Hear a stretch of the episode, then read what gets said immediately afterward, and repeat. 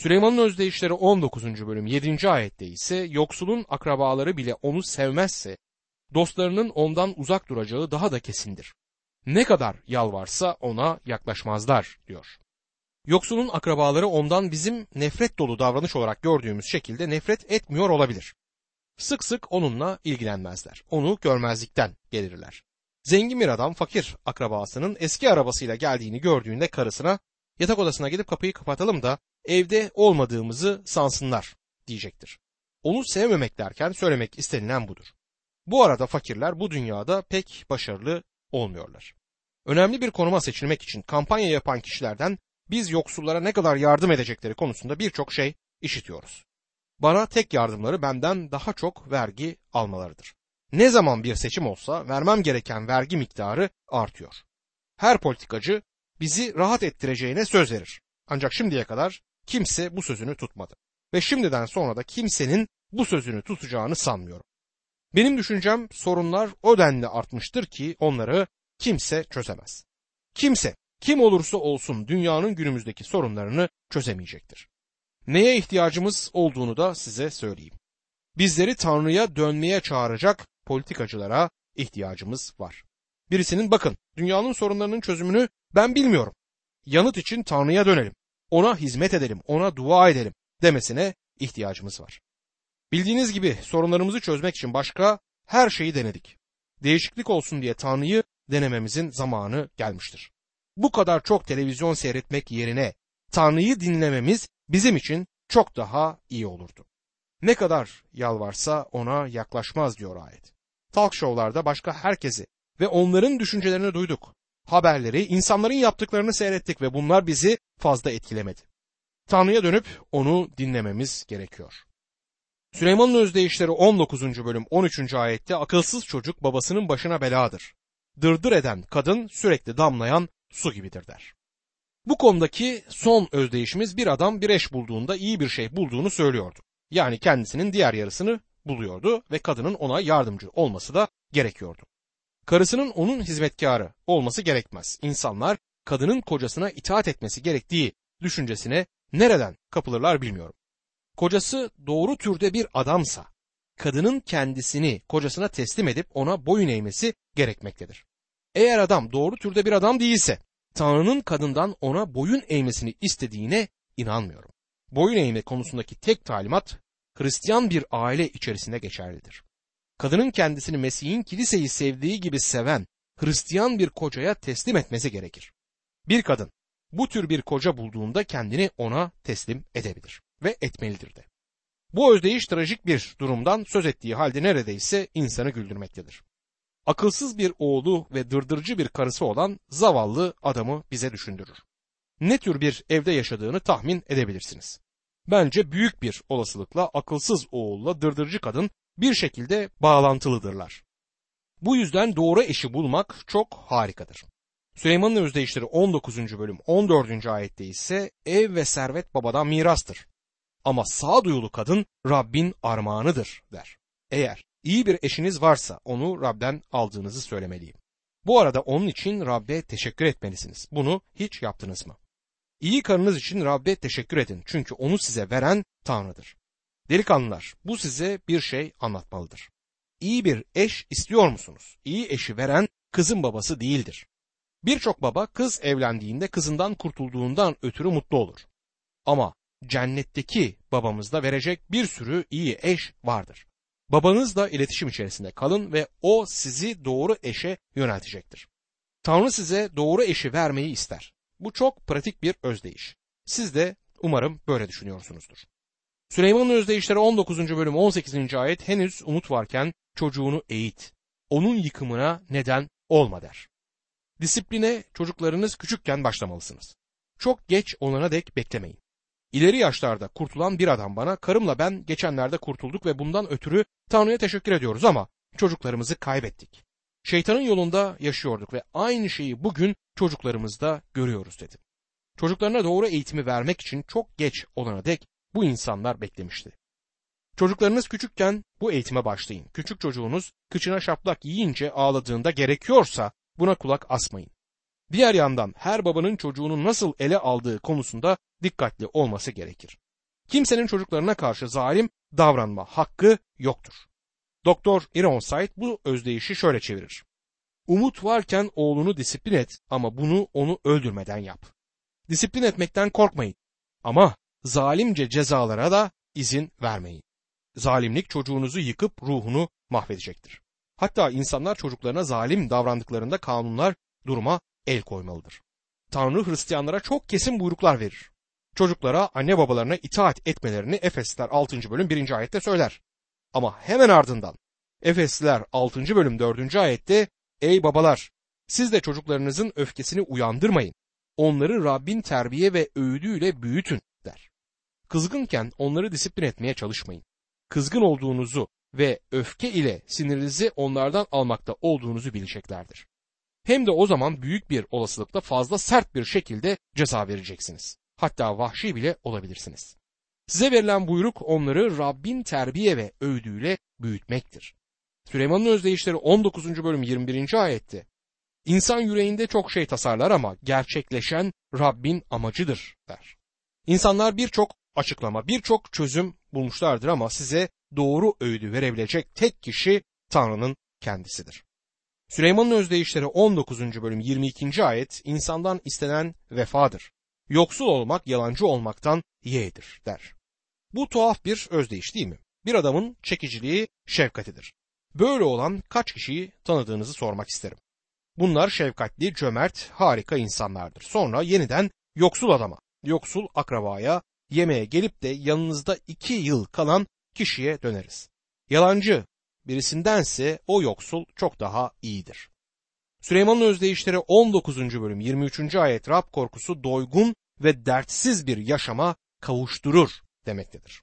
Rab korkusu korkudan titrediğiniz, korku içinde bir hayat sürdürdüğünüz anlamına gelmez. Bu özdeyiş gerçek Rab korkusunu tatmin edici bir şekilde dinleyebileceğiniz anlamına geldiğini açıklığa kavuşturmaktadır. Onu gördüğünüz, ona bakmış olduğunuz, onu kabul ettiğiniz ve onu izlemeyi istediğiniz anlamına gelir. Şimdi tatmin edilmiş bir şekilde dinlenebilirsiniz. Süleyman'ın özdeyişleri 19. bölüm 24. ayette tembel sahana daldırdığı elini ağzına geri götürmek bile istemez diyor. Bu oldukça komik bir özdeyiştir. Bu adam o kadar tembeldir ki sahana daldırdığı elini ağzına geri götürmeyi bile istemez. Böyle bir yere vardığınızda gerçekten tembel olduğunuzu söylemek isterim. Ne yazık ki bu durumu sık sık ruhsal alanda görmekteyiz. Tanrı sözü bizim yiyeceğimizdir. Kutsal kitabı ellerinde tutan ama okumak için fazlasıyla tembel olan Hristiyanlar tanıyorum. Süleyman'ın özdeyişleri 19. bölüm 29. ayette alaycılar için ceza, akılsızların sırtı için kötek hazırdır diyor. Yargı gelmektedir. Bu açık. Tanrı suçlulara karşı yumuşak davranmaz. Günahın zevkleri kısa bir süre içindir ama günahın bedeli bütün sonsuzluk boyunca sürer. Süleyman'ın özdeyişleri 20. bölüm Süleyman'ın bilgeliğini ortaya koyan uzun bir parçadır. Özellikle gençlere yöneltilmiştir ama aslında her Hristiyana uygundur. Hatta iman etmemiş kişiler de bu özdeyişlerden pek çok şey öğrenebilirler. Tanrı sözünü okuyup etüt etmek herkesin hayatını kesin bir şekilde etkileyecektir. Sizi ya Tanrı'ya götürecek ya da Tanrı'dan uzaklaştıracaktır. Tanrı sözüne tepkiniz nötr olamaz. Alkol ya da içki konusunda ilk kez bir uyarıyı Süleyman'ın özdeyişleri 20. bölümde görürüz. Alkolün başka her şeyden çok ulusu, işi, yuvayı ve bireyi yıktığına inanıyorum. Süleyman'ın özdeyişleri 20. bölüm 1. ayette şarap insanı alaycı, içki güldürücü yapar. Onun etkisiyle yoldan sapan bilge değildir der.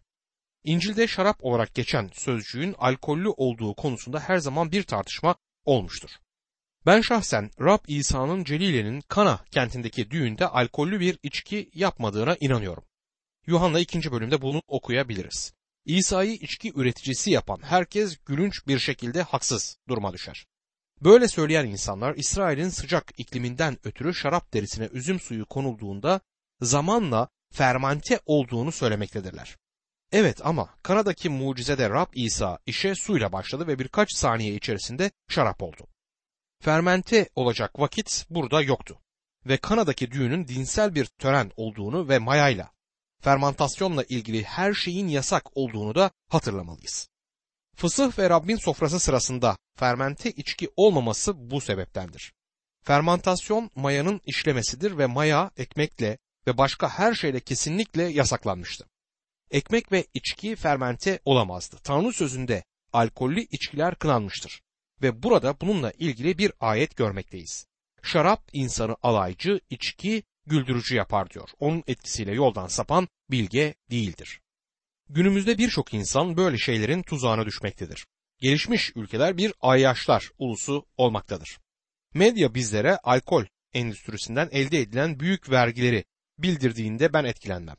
Bize söylemeyi unuttukları şey hastanelerin, akıl hastanelerinin ve kazaların içkili sürücüler yüzünden hayatları boyunca sakat kalan insanların bedelidir. Bu tür bir bedel bildirilmemektedir. Alkolü aşağılayan herhangi bir haberden kaçınıldığını çünkü en çok reklam verenlerin alkol endüstrisi olduğunu anlıyorum. Günümüzde uyuşturucu kullanımının ne kadar kötü bir şey olduğunu duyuyoruz ama alkolün bir uyuşturucu olduğunu unutuyoruz. Bir polis bana uyuşturucunun yayılmaya başladığı zamanlarda alkole olan ilginin uyuşturucu trafiğiyle savaşmaya yardımcı olduğunu çünkü bunun işlerine zarar vereceğinden korktuklarını söylemişti. Genç birinin uyuşturucu bağımlısı olmasındansa alkol bağımlısı bir ayyaş olmasını yeğlerler. Bu durum içki endüstrisinin sözde cömertliğini ve şefkatini bize gösterir. Ancak gençler kıyaslamalar yaparlar. Gençlik gruplarında gençler bana kokteyller içen bir kalabalığın onların esrar içmesini eleştirmesinin haklı bir şey olmadığını söylemişlerdir. Ben bu konuda gençlere katılırım. Yetişkinler gençlere esrarın kötülüklerinden söz etmeden önce kendileri içki içmeyi bırakmalıdır. Kilise dışındakilerin iki yüzlülüğü kilisenin içindekilerin iki yüzlülüklerinden çok daha kötüdür. Ayaşlık Nuh'un sonunu getirdi ve o zamandan günümüze dek bir sorun olmayı sürdürmüştür. Alkol ilaç endüstrisi için değerlidir ama içecek olarak kullanıldığı an tehlikelidir. Her yıl alkolik olan kişilerin sayısı artmaktadır. Bu en büyük vergi yüklerimizden birisidir ama bunu medyadan öğrenemezsiniz. Hatta bu çok başlı canavara karşı başınızı kaldırmanız tehlikeli bile olabilir. Bence ülkemizi mahvedecek olan şeyin başında alkol gelmektedir. Süleyman'ın özdeyişleri 20. bölüm 3. ayette kavgadan kaçınmak insan için onurdur. Oysa her ahmak tartışmaya hazırdır diyor. Bir Hristiyanı belirleyen işaretlerden biri gerginlik ve çekişmeyi uzatmamasıdır. Birisi durumu eşitlemeye çalıştığımız kişilerin ancak bize yardım eden insanlar olması gerektiğini söylemişti. Yani iyiliğe iyilikle karşılık vermeliyiz ama düşmanlarımızdan öc almaya çalışmamalıyız. Romalılar 12. bölüm 19. ayet şöyle der. Sevgili kardeşler, kimseden öc almayın. Bunu Tanrı'nın gazabına bırakın. Çünkü şöyle yazılmıştır. Rab diyor ki öc benimdir, ben karşılık vereceğim. Tanrı'nın bize kendimiz için öc almaya çalışmamamızı söylemesinin nedeni budur. Durumu kendi ellerimize almak aslında iman yolundan ayrılmaktır. Tanrı bunu bizim yapabileceğimizden çok daha iyi bir şekilde yapabilir. Tanrı çocuğu Pavlus'un Filipili inanlara söylediklerini hatırlamalıdır. Filipeliler 4. bölüm 5. ayette şöyle der. Uysallığınız bütün insanlarca bilinsin. Rabbin gelişi yakındır. Uysallık kavgadan kaçınmak için onurdur diyor. Süleyman'ın özdeyişleri 20. bölüm 4. ayette sonbaharda çift sürmeyen tembel hasatta aradığını bulamaz der. İsrail'in ılıman bir iklimi vardır ve kış toprağı bahardaki ekime hazırlama mevsimidir. Tembel kişi havanın çok soğuk olduğunu söyleyerek sobanın yanında otururdu. Havanın ısınmasını beklediğini söylerdi. Sorun şuydu ki hava ısındığında toprağa sürmek için çok geç kalınmış olacaktı. Çünkü o zaman ekim zamanıydı. Bu ayette komik bir tezatı görmekteyiz. Evinin damı akan bir adam hakkındaki fıkrayı hatırlarım. Damı tamir etmeyi istememesinin nedeni yağmur yağarken oraya çıkıp çalışmak istememesidir. Ve yağmur yağmadığında ise zaten tamire ihtiyaç da yoktur. Şimdi ilk bakışta birbiriyle hiçbir bağlantısı yokmuş gibi görünen bir dizi özdeyişe geldik. Ancak iyilik ya da ahlaksal ilkelerden söz eden sözler arasında bir ilişki olduğu görülmektedir. Süleyman'ın özdeyişleri 20. bölüm 6. ayet. İnsanların çoğu vefalıyım der ama sadık birini kim bulabilir diye soruyor. Buradaki konu iyilik konusudur. Özdeyişler 20. bölüm 7. ayette ise doğru ve dürüst bir babaya sahip olan çocuklara ne mutlu der. Buradaki sözcük yine dürüstlüktür. Özdeyişler 20. bölüm 8. ayette ise yargı kürsüsünde oturan kral kötülüğü gözleriyle ayıklar diyor. gözleriyle bütün kötülükleri kovar ya da kötülüğü gözleriyle ayıklar şeklinde çevrilebilir. Özdeyişler 20. bölüm 9. ayette ise kim yüreğimi pak kıldım, günahımdan arındım diyebilir diye soruyor. Buradaki sözler pak ve arınmak sözleridir. Süleyman'ın özdeyişleri 20. bölüm 10. ayet Rab hileli tartıdan da hileli ölçüden de tiksinir der. Hileli olmaları iyilikle tezat olarak bu özdeyişte bizlere sunulmaktadır. 12. ayette ise işiten kulağı da gören gözü de Rab yaratmıştır der. Süleyman'ın özdeyişleri 20. bölümde. Buradaki düşünce kafanızı kullanmanız gerektiğidir. Tanrı size göz ve kulak vermiştir.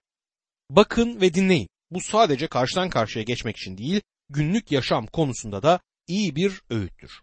Bu özdeyişler grubu boyunca ilk iki büyük ilkeyi görmekteyiz. İlk olarak kim yüreğimi pak kıldım, günahımdan arındım diyebilir. Siz diyebilir misiniz dostum? Ne sizin ne de benim bunu söyleyemeyeceğimizden eminim.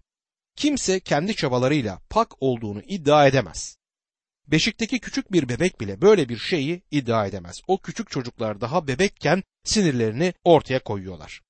İlk zamanlarda çocuklarımız bizlere günahsız gibi görünür. Benim çocuklarım o kadar harikaydı ki günahsız gibi görünüyorlardı. Sonra kızımın sinir içerisinde olduğunu fark ettim. Yüzü kıpkırmızı oluyor ve hatta nefesini tutuyordu. Onun da bütün geri kalanlarımız gibi insan yozluğuna tabi olduğunun bilincine varmam gerekti. Tabii ki karıma annesinin özelliklerinden bazılarını sergilemeye başlamış bile diye söyledim. Doğal konumumda kimse yüreğini pak kıldım, günahımdan arındım diyemez dostum. Cennete gitmek istiyorsanız önce cennetten doğmanız gerekecektir. Yuhanna 3. bölüm 3. ayet. İsa ona şu karşılığı verdi. Sana doğrusunu söyleyeyim. Bir kimse yeniden doğmadıkça Tanrı'nın egemenliğini göremezler. Rab İsa bu sözleri dindar bir adama, iyi bir adama söylemişti. Kimse kurtuluş için Mesih'e gelip Mesih'in doğruluğu kendisine giydirilene dek kendisinin iyi, pak ya da temiz olduğunu söyleyemez. O zaman sevilen oğul da kabul edilir ama yüceliğe girene dek o eski doğa bizimle birlikte kalacaktır. Süleyman'ın özdeyişlerinden iyiliğin önemli olduğunu ve dürüstlüğün Tanrı için önemli olduğuna dikkat etmemiz lazım. Paklığın bir değeri vardır. Tanrı çocuğu Tanrı'nın lütfunun müjdesinin övülmesini sağlayacak bir şekilde yaşamalıdır. Yıllardır sorulduğunu duyduğum iyi bir soru var. Hristiyan olduğunuz için tutuklansaydınız suçlu bulunmanız için yeterli delil olur muydu? Diyelim ki bu adam Hristiyan suçlamasıyla mahkemeye sevk edilsin. Suçlu bulunmanız için yeterli kanıt bulunabilir mi? Yoksa sizi salacaklar mıdır? Hayatınıza bakıp bir Hristiyanın yaşaması gerektiği şekilde yaşamadığınızı mı göreceklerdi? Dürüstlük içinde yaşamadığınızı görecekler miydi? Hiçbir iyilik, paklık için hiçbir arzu görmezlerse bunun sonucunda tutuklanma gerçekleşirdi. Bu özdeyişlerdeki ikinci düşünce de şudur. Tanrı size görmeniz için gözler ve işitmeniz için kulaklar vermiştir. Onları kullanın. Durun, bakın ve dinleyin. Yaşamınızı kör bir şekilde görerek ama gerçekte görmeyerek yaşamayın. Gözlerinizi kullanın, kulaklarınızı açın. Tanrı size belirli ölçüde sağduyu, belirli bir miktar cesaret vermiştir. Tanrı size verdiği haberi dinleyin.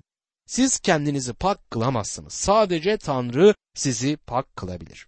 Tanrı size kendi önünde günahınızın bütün suçluluğunu kaldıran ve bu dünyada onurlu bir şekilde yaşamanıza yardım eden bir konum verebilir. Özdeyişler 20. bölüm 13. ayet uykuyu seversen yoksullaşırsın, uyanık durursan ekmeğin bol olur der.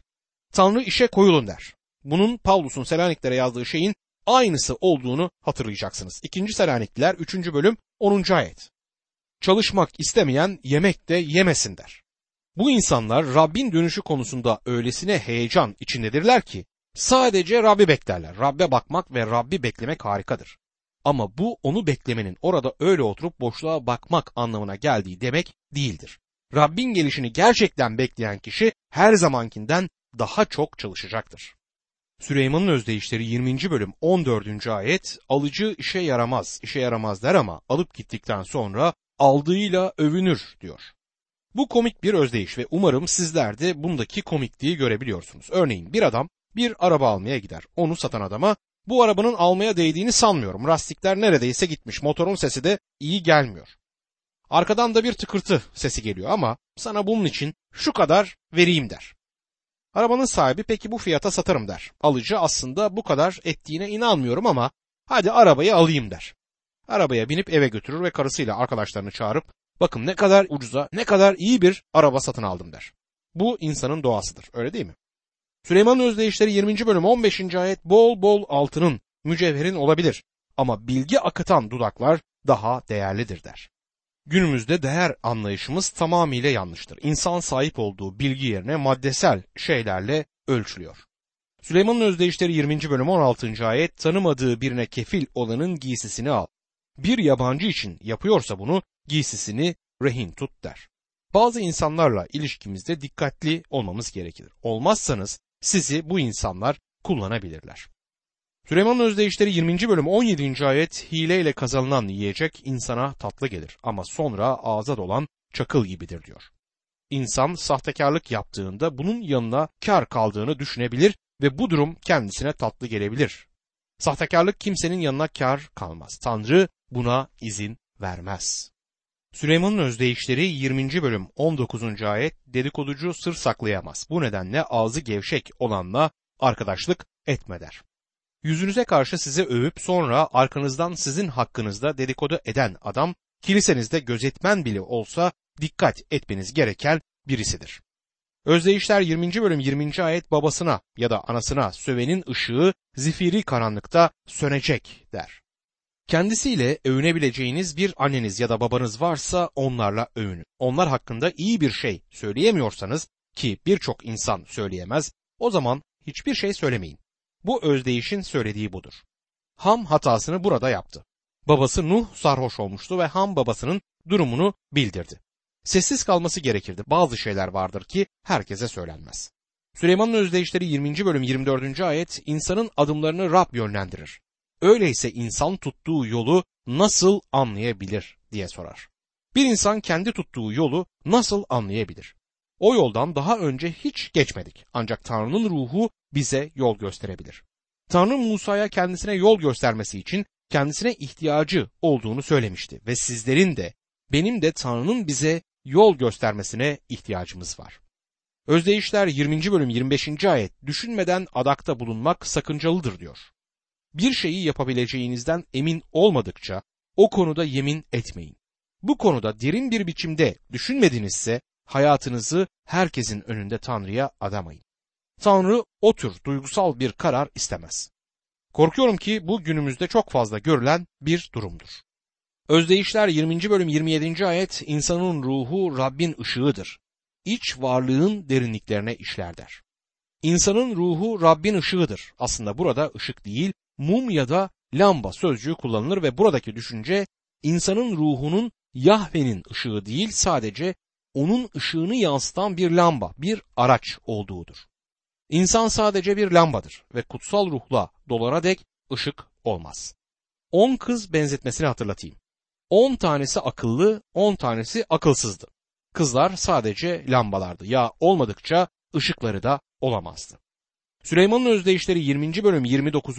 ayette gençlerin görkemi güçleri, yaşlıların onuru ağarmış saçlardır der. Bu özdeyiş yaşınıza göre hareket edin demektedir. Koşucu olması gereken kişi genç adamdır. İhtiyar adamın gençmiş gibi davranmaması gerekir. Böyle yaparsa kendini küçük düşürecektir. Yaşına uygun davranması gerekir insanların. Biraz bilgelik ortaya koyması gerekir yaşlıların. Çünkü ağarmış saçlar bilgeliğin işareti olmalıdır.